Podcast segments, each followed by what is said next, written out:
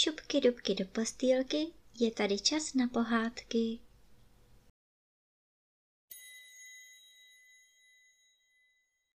Dnes vám budu vyprávět pohádku Bratříčkové stehlíčkové. Žili byli tři bratříčkové stehlíčkové. Jeden se jmenoval Dobráček, druhý Mlsálek a třetí Zlostníček. Zaletěli kdysi do zahrady, jejíž majetník se zálibou pěstoval cizokrajné stromy, keře a byliny.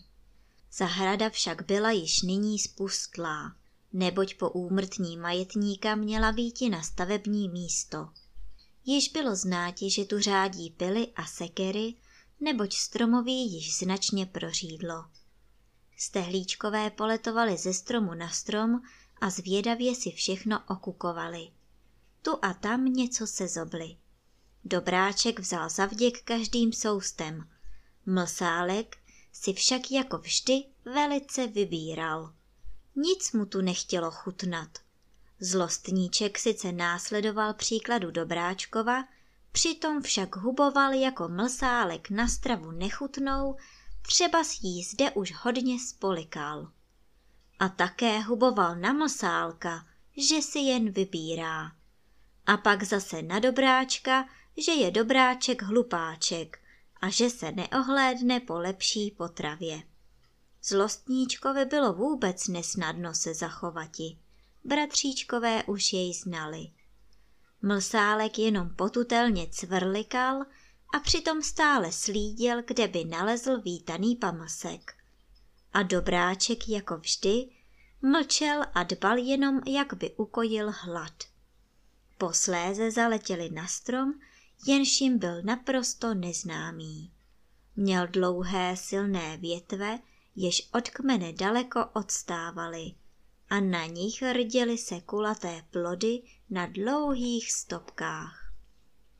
Zdá se, že je to třešeň, prohodil konečně mlsálek. To by bylo pochutnáníčko, šťavnaté třešničky prý jsou tak dobré. Povídali to vrabci. Není to třešeň, odporoval zlostníček. Není, jen se podívejte, co visí na spodní větvi, ozval se nyní dobráček. Teprve nyní postřehli stehlíčkové papírového draka, jenž uvízl na větvi. Drak! Zvolali všichni současně. A protože tu visí drak, Není tento strom třešňový? S výsměškem obrátil se zlostníček k Dobráčkovi. Právě proto. Hoši pouštějí draky jenom po žních a v tu dobu už nejsou třešně na stromě, přisvědčil Dobráček. Ty abys všemu lépe nerozuměl.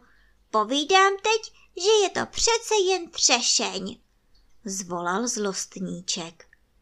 Mlsálek již otevřel zobáček, aby načal jednu bobuli.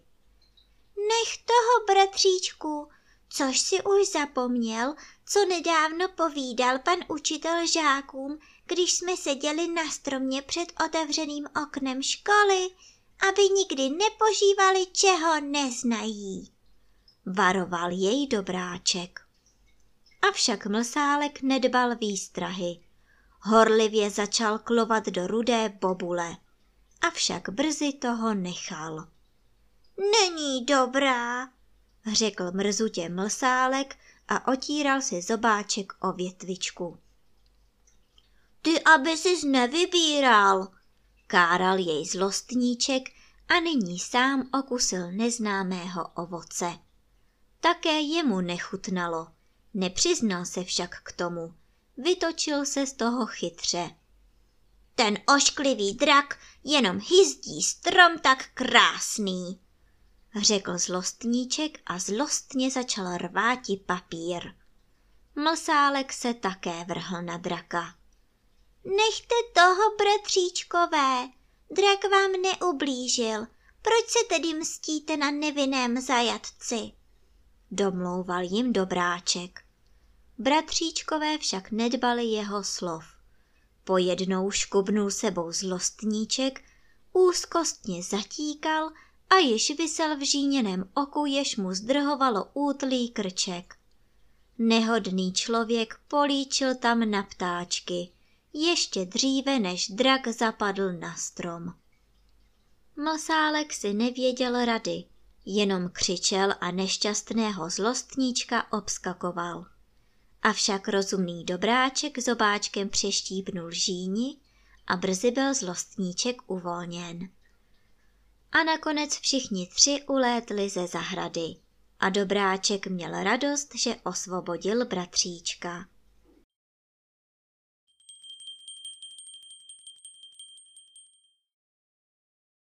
A teď už zavřete očička a krásně se vyspinkejte.